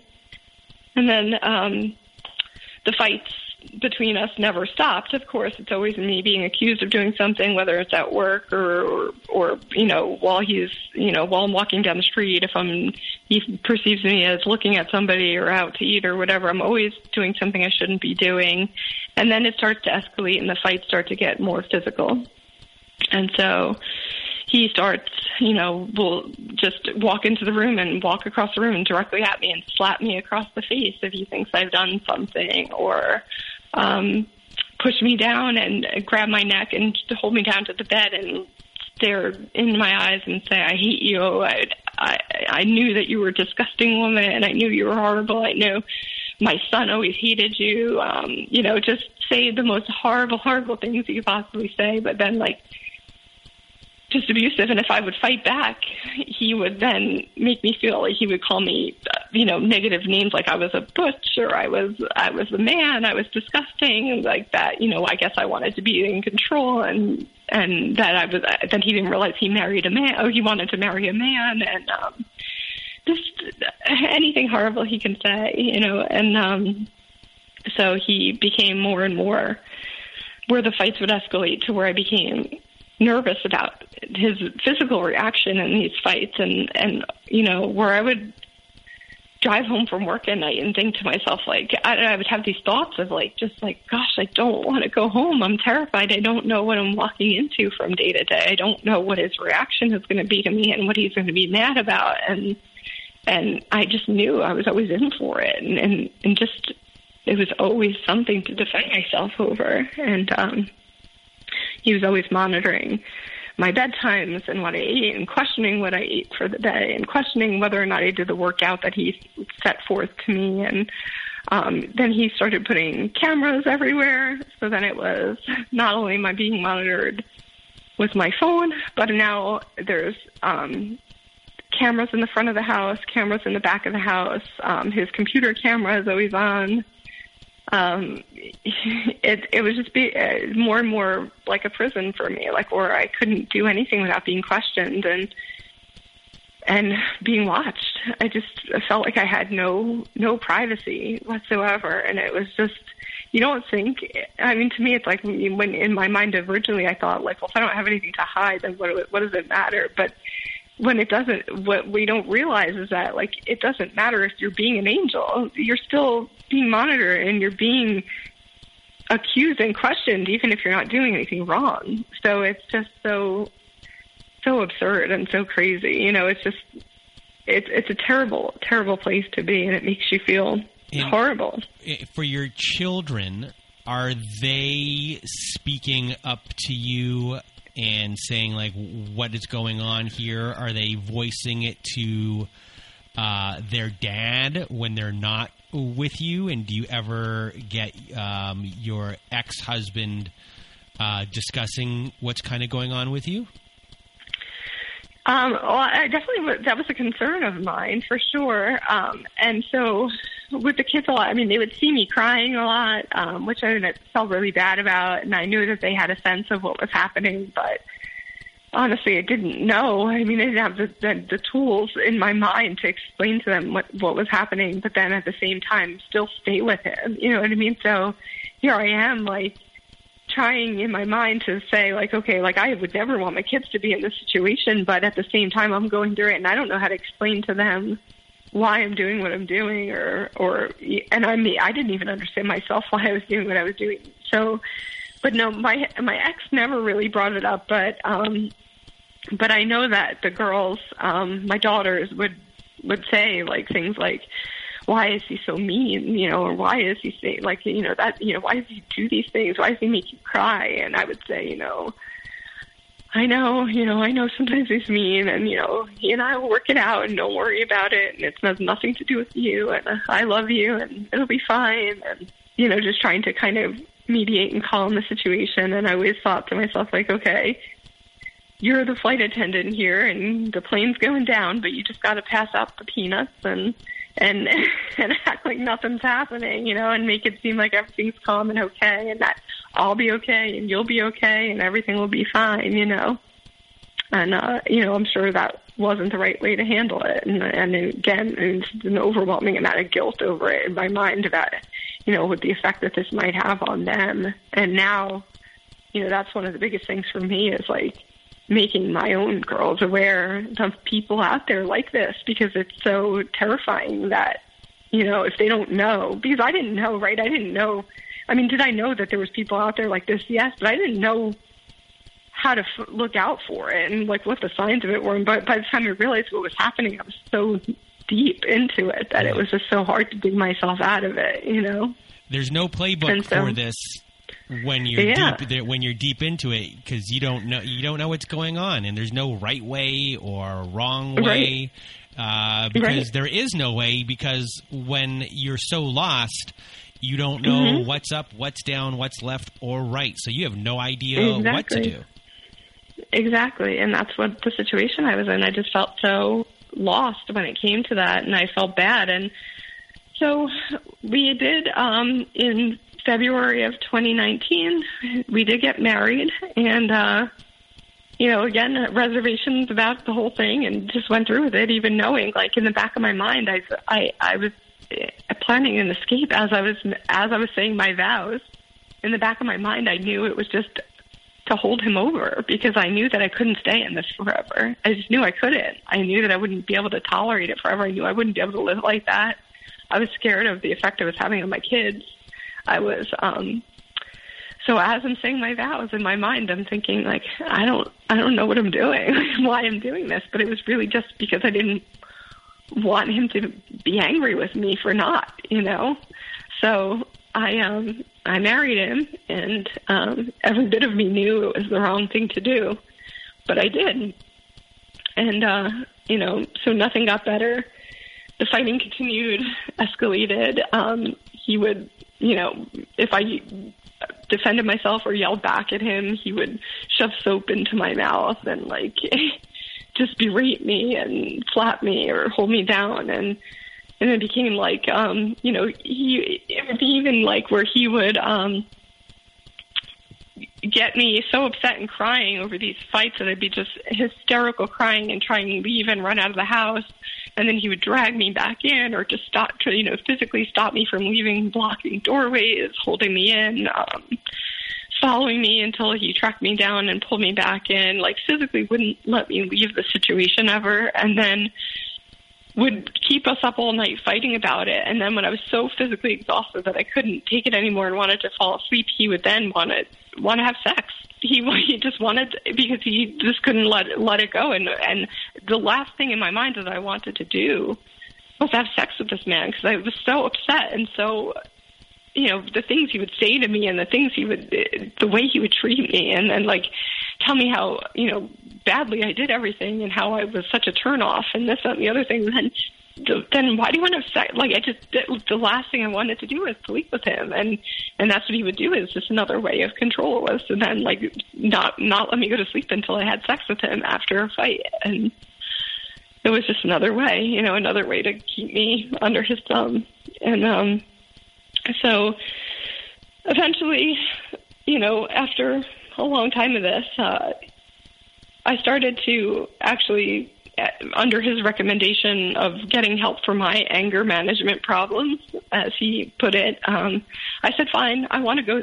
I want to go see a therapist." And I, you know, to address this, I said, you know, I, and I, I knew that this was my sort of my way out was was then um, to go to see somebody to to get advice on the situation and I knew when I got there I wasn't going to be talking about my anger management problems that I didn't have. I was going to be talking to them about this. And so but his um he started to get nervous when I said I want to go to see a psychiatrist um and talk to them because he said to me, "Well, they're just going to tell you to leave me." And I said, "Why do you think that? If you, if I have anger problems and that's what I'm going there, why would they tell me to leave you?" And he was like, I don't know. I just think that you know they're just going to try and convince you to leave me and convince you that you know it's it's my fault that you have these problems. And um and you know so you know then it became don't go to the um psychiatrist. Just do um telemedicine from my computer in my office and you can just sit up there and do it there. And this was before covid so it was not normal to do telemedicine for a psychiatrist. Now i'm sure it's a lot more normal. Um but uh, you know, I knew that if I did that, he would be listening to everything that I said, and it wasn't going to be helpful to me in any way. So I did convince him that I was just going to go, and I did. I went to the psychiatrist, and I was afraid to bring my phone in the room with me because I was afraid he had a way of listening to what I was saying through my phone. Because I, like I said, he is very technologically savvy, and I just became paranoid to the point that I was being tracked so much that I didn't know if he could hear what I was saying through my phone anymore. So I left my phone out in the waiting room and I went in there and I was crying and telling the psychiatrist everything that was happening and and she basically said like you you need to get out. You're being abused. You know this is abuse. You're being abused. I knew she was going to say that but just hearing her say it just felt so validating you know? Um and it made me realize that i did have to get out and so i started to try and try and um think about what I would do, you know, but but it was so hard because everything was being so monitored, you know, even my Google searches, everything. So I couldn't really do much. I couldn't look for a place to live or anything or even try and separate myself that way. It just became so difficult, but the straw that broke the camel's back was one night I had come home and he was angry again about something and finally the kids had gone to bed and um you know he basically runs into the bedroom where i'm at and starts screaming at me about somebody um let's say his name is joe and he starts screaming about somebody named joe and and i was like who are you talking about? I don't know what you're talking about. And he would say he said um well, I went into your LinkedIn account and I saw that, you know, uh, this person, he, he's saying that you had a past with him and that you were dating at some point and you slept with him and you never told me about it and um and I was like that's not true it's completely not true he um threw me down onto the bed and was screaming in my face and said, "We're going to have drinks tomorrow with Joe and you and I, and he's going to tell the truth, and then you're going to be faced with him." And he's going to tell me everything that happened between you two, and you're going to be sitting right there, so you're not going to be able to deny any of it. And and I was like, so upset and terrified and didn't know what was going on. I was so confused. And then he got, you know, got up and left the room after holding me down and choking me down on the bed. And so then I start looking at my phone, like thinking, like, who is this person that he's talking about? And then I realized who he was talking about. So I start to try and find this person's phone number to understand what's happening, right? Because now I'm done. I'm like, I can't, I can't do this anymore. So I, I, I look up this person's name. I don't know this person that well, but I am linked to them on LinkedIn. You know, it was somebody I had done a job for back six years before that or something. But it's not like he and I had a personal relationship or anything.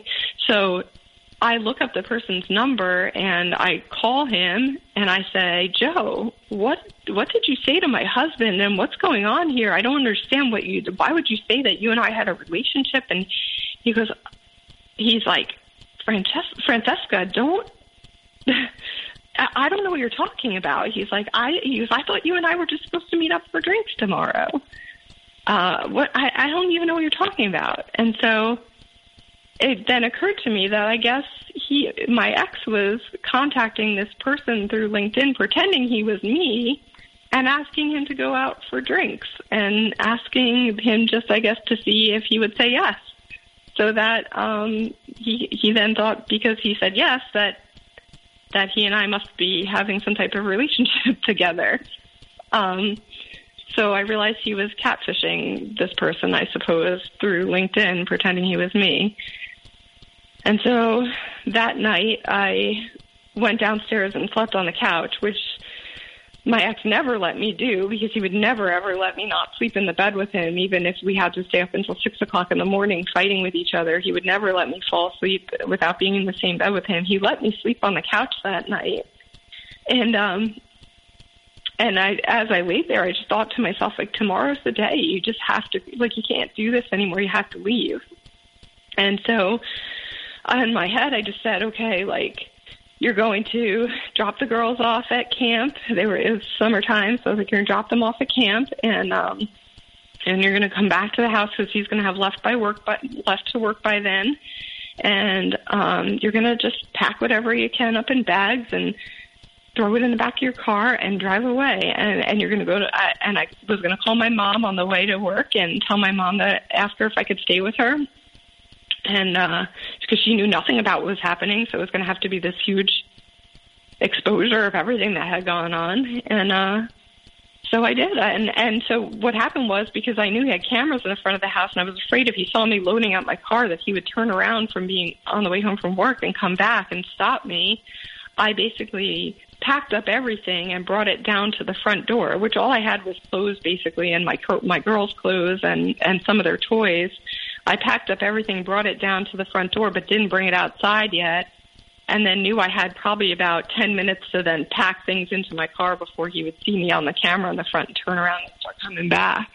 So, um, and I uh, started loading things into my car and over the camera intercom he's screaming at me and saying just stop it. Would it just stop. You're being irrational. Just stop. You can't leave. And um if you would just apologize if you would just apologize, everything would just be fine. And he's screaming through the the microphone and uh, on the on the camera and and saying, you know, just apologize and everything will be fine. And um, and I just ignored it. I didn't even look at the camera. I just kept loading up my car and I drove off. And I drove to work. And on my way to work, I called my I called my mom and I asked her if I could stay there. And I said, you know, I'll explain everything later, but can I come there after work tonight? And I knew my girls were going to be at their dad's house that night, so I knew they'd be okay. And and she said yes, and and uh, I went to work, and I had a breakdown at work, and nobody at work really knew what was going on, although I'm sure they all suspected something was going on because I used to cry all the time at work from it. But uh, my boss took me she said, "You need to get another cell phone. He's tracking your phone. You but you got to get another phone." And so she took me right to the phone store, bought me a phone um, with her own money, and um, and I realized that he had emptied out my bank account when he realized that I was leaving. So I had literally not one penny in my bank account, even though I made like three times as much money as he did. I uh, I didn't have access to any of my money. He he he drained it. He took every penny out, and uh, you know I I got the new phone. I stayed with my mom, uh, but that night he came and he was pounding on the door and and telling me that he wanted to talk to me, but I wouldn't go out and out there to talk to him. And uh and my mom called the police and had them come and ask him to leave, which he eventually did. And um then it just after that it became a total that was um August of last year and after that it just became since from that day until today a total case of stalking and harassment um and it has not stopped. Um, so it's been him following me, him um, hundreds and hundreds and hundreds of emails and voicemails and text messages. And when I would block one, he would create a new phone number and a new email and call from that number and email from that number and um, video record himself um, and send me videos of him saying, you know, 15 minute spiels of how I just needed to come back, and you know I was being irrational, and um, it just in every way possible he could to try and get me to come back. He would say it, and um, then it became well. Now I knew it was August, and I knew that I had to find my own place for my girls to start school in September, and I wanted them to not have to move schools again because they already had moved their school to move closer to him and so I didn't want them to have to change schools again. So now I'm looking for a place to live in the same town, which, you know, some might say is stupid, but I didn't want them to have to be affected by moving schools again. So I was looking for a place to to live in the same town. And uh you know, but I didn't have any money. I mean, I knew I was going to get paychecks and I had my paychecks rerouted to my new account that I had opened and everything so that he wouldn't have access to it. But um you know, so it, basically, I knew I was going to get money and I knew I was going to be able to pay rent, but I didn't have any money to make a deposit or to buy furniture or anything because I didn't have anything. I didn't have dishes, I didn't have towels, I didn't have anything. But I wanted to get out of my mom's house by September so that my girls could start school in their same school. And uh, so I was looking for a place. I ended up selling my, wanting to sell my engagement ring to get cash, and I took out a 401k loan to get cash so when I went to go sell my engagement ring on um, an auction website, uh, he then I, I sent the engagement ring into this. It was a reputable auction house, um, and so I sent the engagement ring in the way that I was supposed to send it in to them, and somehow he was able to hack into their system and tell them that I that he was me somehow, and um, tell them that I wanted the ring back, and I would change my mind and didn't didn't want to sell the ring, and uh, so then when I found that out, now he has them sending the ring back to his house, and I, and so I, uh, you know, now I'm trying to stop that from happening because and so I I have to call the police and get a restraining order against him and um, basically then say that he's he's been following me, he's been tracking me, he's finding ways to show up at my job and my house and and well, um, now know, he's so now he's committed a crime. I mean that's a crime. Exactly. Yes. Well, so, not that he hasn't um, committed a crime before, but now he's he's brought in Yes. uh, uh, someone Yes. outside uh, of, of you. Right, exactly. So um basically then you know that all so I get a temporary restraining order against him um and um I go to court to get a final restraining order against him and he and his lawyer convince me that um he is going to stop harassing me and stop um everything cuz he's filed for divorce and um he has no interest in contacting me anymore and no interest in pursuing any of this anymore. So there's no reason for me to do this final restraining order because all it was going to do was because of his situation get his custody of his children taken away and there was no need for any of that and making me feel bad. So I did. I gave in and I dropped that temporary restraining order and um the contact never stopped and continued and continued. He actually dropped the divorce, which he's he and his lawyer gave me the docket number and everything. He never went through with the divorce. Um, so then I was like, well, I'm going to file my for my own divorce then. So I filed the paperwork for a divorce, and again, still the stalking, the harassment. He's sending me. Um, um, because he's still on my insurance from work. So he is calling the insurance company, telling them to send me um, doctor referrals for oncologists and hematologists and things like that to make me think that he's going to the doctor because he's got something terribly wrong with him so that I'll feel bad and come back to him. He follows me to work and and um he pulls over to the side of the road and pretend like his car is broken down. And he does all these crazy things and you know still sending me flowers and and leaving me 20 minute voicemails and hundreds and hundreds of emails and pretending he's a secret admirer and all these things. Just it's just nonstop um harassment. And uh so finally again I go for a second restraining order because I warned him that I needed him to stop because he was interfering with my ability to leave a normal lead a normal life with everything that he was doing. I had ring doorbell footage on my camera of him taping his wedding ring to my door and he started to do very weird and things that were making me nervous and showing up to my house and sending my daughter flowers on her birthday and writing me cards that say, would say things like um you know, uh, our relationship is worth dying for, and um, things that started to become really frightening. So um, I uh, I filed for another restraining order, and that was in July. And because of COVID, and because of him asking for an adjournment on the case a couple times in order to get his self his his own self together and get his own lawyer and do all these things that he would ask for adjournment. So that restraining order will hopefully become a final restraining order next week, and I'm still holding tight to that. And I did get a lawyer who's helping me, thank God, because it's helping me stick to it. And um, I do find that looking back and, and reminding myself of all the horrible things he's done to me, that does help keep me strong and help me want to do it, even though he keeps like making me think like I'm doing something terrible to him. Um, he violated that restraining order almost immediately and then got arrested and um put in jail and uh and then he blamed me for that and now he's wearing a GPS ankle bracelet because he was on parole and violated the restraining order.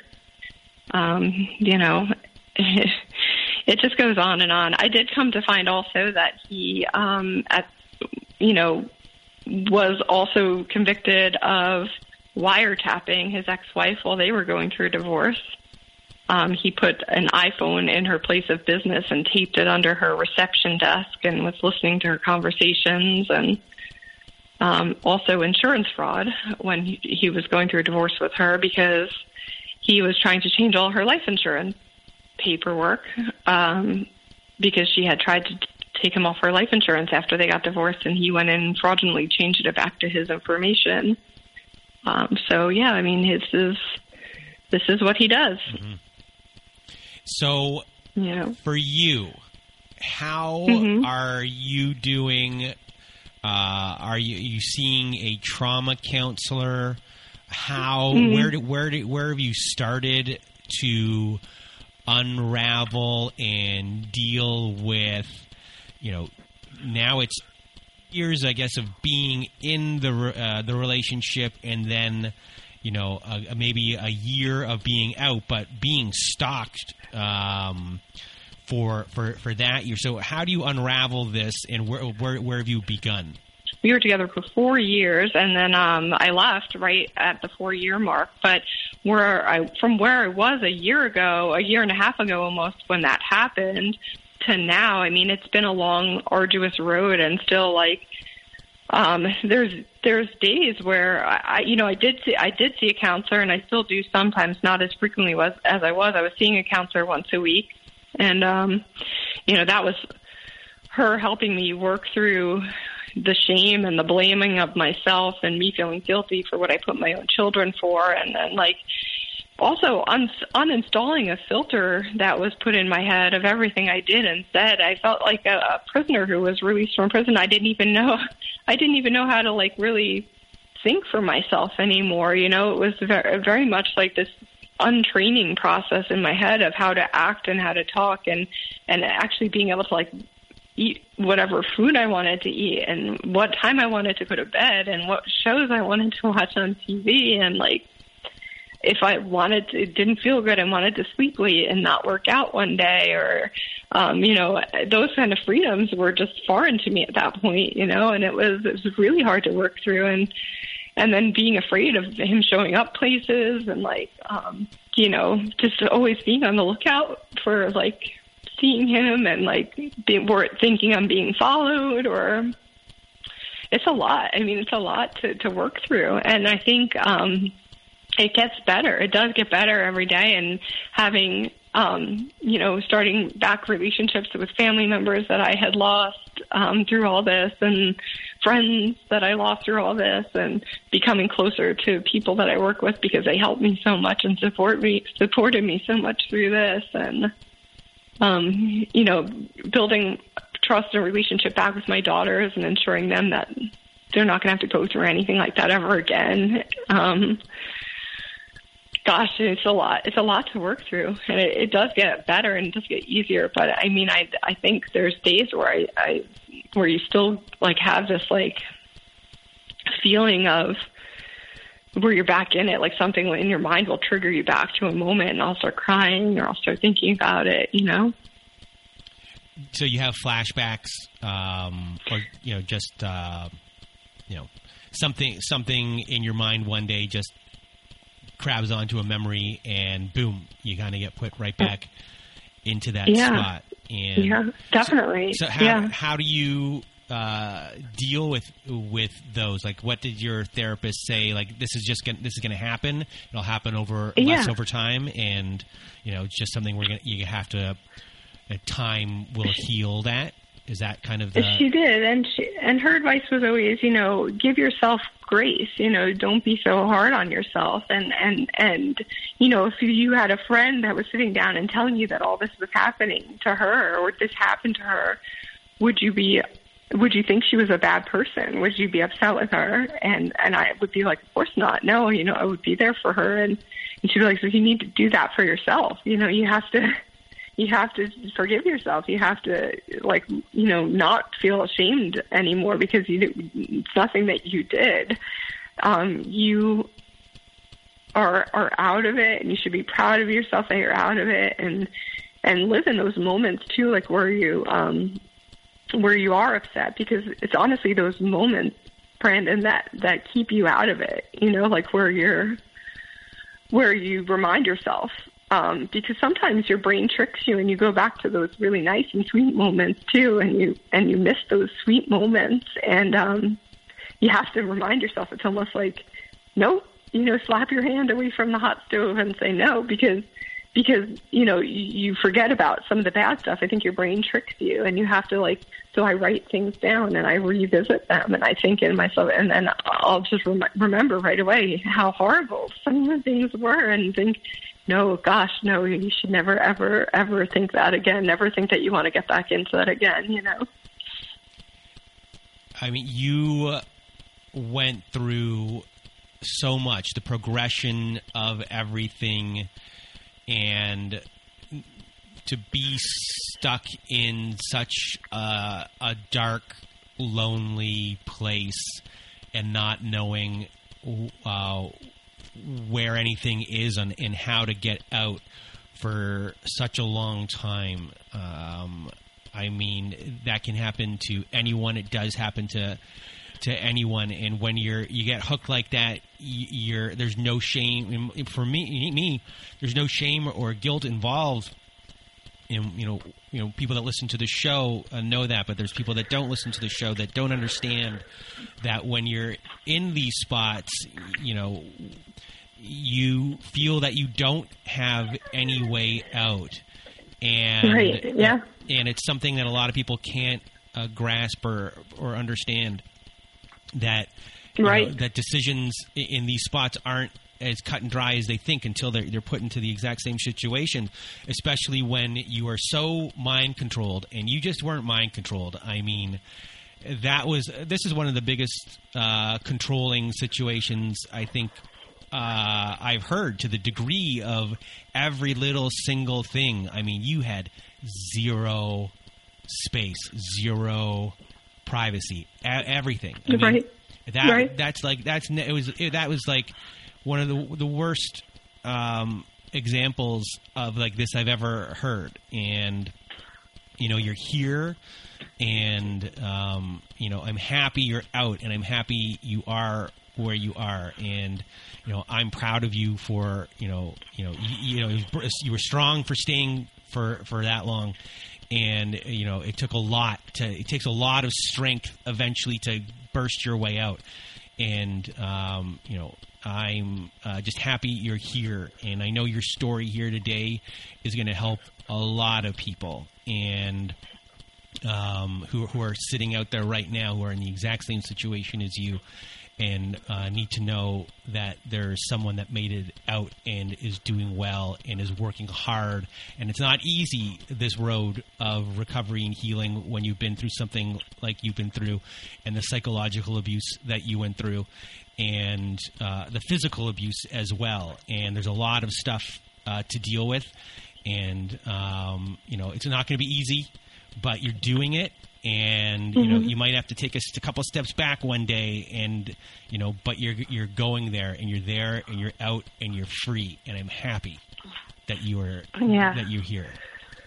I appreciate that, Brandon. I mean, it always means a lot when you hear it from anybody, and and and I do appreciate that. I mean, it is, you know, you need that encouragement too to know like that, you know, what you're doing is the right thing for you. Because sometimes, you know, you don't trust your own self, and you have to think like, you know, you have to listen to other people, and, and they have to encourage you. And I think that's important. You know, when you know somebody that's going through this, or if you hear somebody that's going through it that you that you reassure them and that's really sweet of you to do. I mean you you have to reassure somebody that you know you are doing what you the best you can do and you're not you're not a bad person for having gone through this. You're not a bad person for having fallen for somebody that put you in this situation you know like i felt like i was in a pretty good spot. I mean, I was a, pretty, I, mean, I am, I was a pretty successful woman. I owned my own home. I had a pretty decent career. I have two children that I was successfully taking care of. And, you know, I just never thought, you know, you say like people that weren't going through it, they can't understand. Well, I remember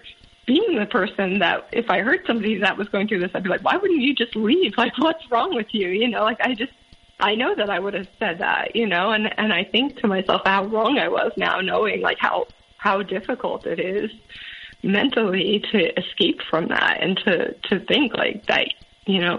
I don't know. It just it takes control of you. It really does.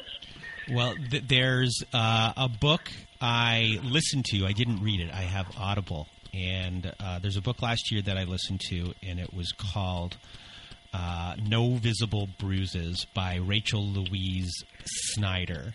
I'm in the middle of the audible right now, You're listening to, to it, it is okay. This is I do- am. I'm listening to this it is right domestic violence. it. This is domestic violence uh, awareness month, and this book is so good. Everyone really should is. buy this book, and whoever you know who doesn't know anything about this subject. You Mm-hmm. buy, you buy them this book. Everyone should have this book. It is. Uh, I remember I was walking down the street, and I remember exactly where I was because it's such a heartbreaking story in many many parts, and it's in, very interesting in the way this book is told. Uh, And I was on Spadina in Toronto. I was almost at college. I was about a block away. I broke down in tears at one point uh, listening to this book. It is a powerful book and it's educational in all aspects. Um, and uh, you know, you know, listen to your story. I, you know, I was scared for you in the exact same way that people should have been scared for uh, that woman in the book and Yeah. um, you know, to, to like you know to notice these things that are going on with uh, other people, um, and to you know kind of step in and, you know because you know they in this book they speak to the families of both sides um, of the husband and the wife, and you know if people, you know, the communication between people, if people knew these things and saw these things, you know, maybe the, the outcome could have been different in a lot of these situations. Right. So, you know, I've, or if people even know what know what to say, right? Like you know, you might know about it, but maybe you don't know what to do or what to say. You know, maybe you don't you don't you don't know how to handle it. You might even know somebody you love you may know very well what they're going through, but you don't know what to do about it. You Mhm. know. So, um, yeah, just you know, honestly, um, thank you for for being. I'm, I'm doing this before, but uh, I'll just again, I know I'm sputtering on the words. Before we leave today, what I guess is the biggest thing, uh, uh, words of advice and uh, wisdom that you want to give to everyone else that's listening. Gosh, so I mean, what I try and tell myself, and I guess the advice I would give to somebody if if I knew was going through this is is is trust trust your inner voice. Um, if something feels wrong or feels like it's not right, it isn't because your that inner voice is never wrong. It really isn't. It's never wrong. And don't walk away, but run away. You have to get out immediately and don't second guess yourself and don't don't ever think that your inner voice is leading you wrong because it isn't. A hundred percent of the time it isn't, and always, always listen to it and find a way to to to just follow it, no matter what, um, no matter what else is around you and what other influences are around you. You have to trust yourself, and you have to, um, you know, you have to you have to do what's right for you. You have to do what's right for your family and your children and yourself, and you have to trust that voice. And it takes a long time once you don't trust it and you go through the situation to trust it again and to even learn how to listen to it because you may not even realize you have it anymore. And you have to find it and you have to keep listening to it. And I always do that. I dig for that inner voice and um and trust it. And I and I always I always do now. And the second something doesn't feel right, I I walk away. I have to. No matter what, it's not even talking about being with a man or um, any other romantic situations, is it any situation in your life. If it doesn't feel right, it's not right. Well, Francesca, I want to thank you from the bottom of my heart for being here uh, with me today and sharing your story. It's in uh, you know, this being Domestic Violence Awareness Month. Uh, last week we had Kelly uh, on the show, um, and this week we have you, where you know dealing with a lot of extreme control here. So I just want to thank you for for sharing this and uh, being so vulnerable uh, with us today and letting your emotion and everything, uh, you know, be out there for everyone to hear uh, and feel. And uh, I know that your story is going to help a lot of people. So thank you for being here. Thank you. I appreciate it, and it was my pleasure. And it feels good to think that maybe some somehow it could help someone else. Well, it will, and um, you know, I'm. Uh, I'll I'll keep in touch with you. So Okay, great. um, and for everyone else out there who is listening, um, on behalf of Francesca and I, I hope you have a good night.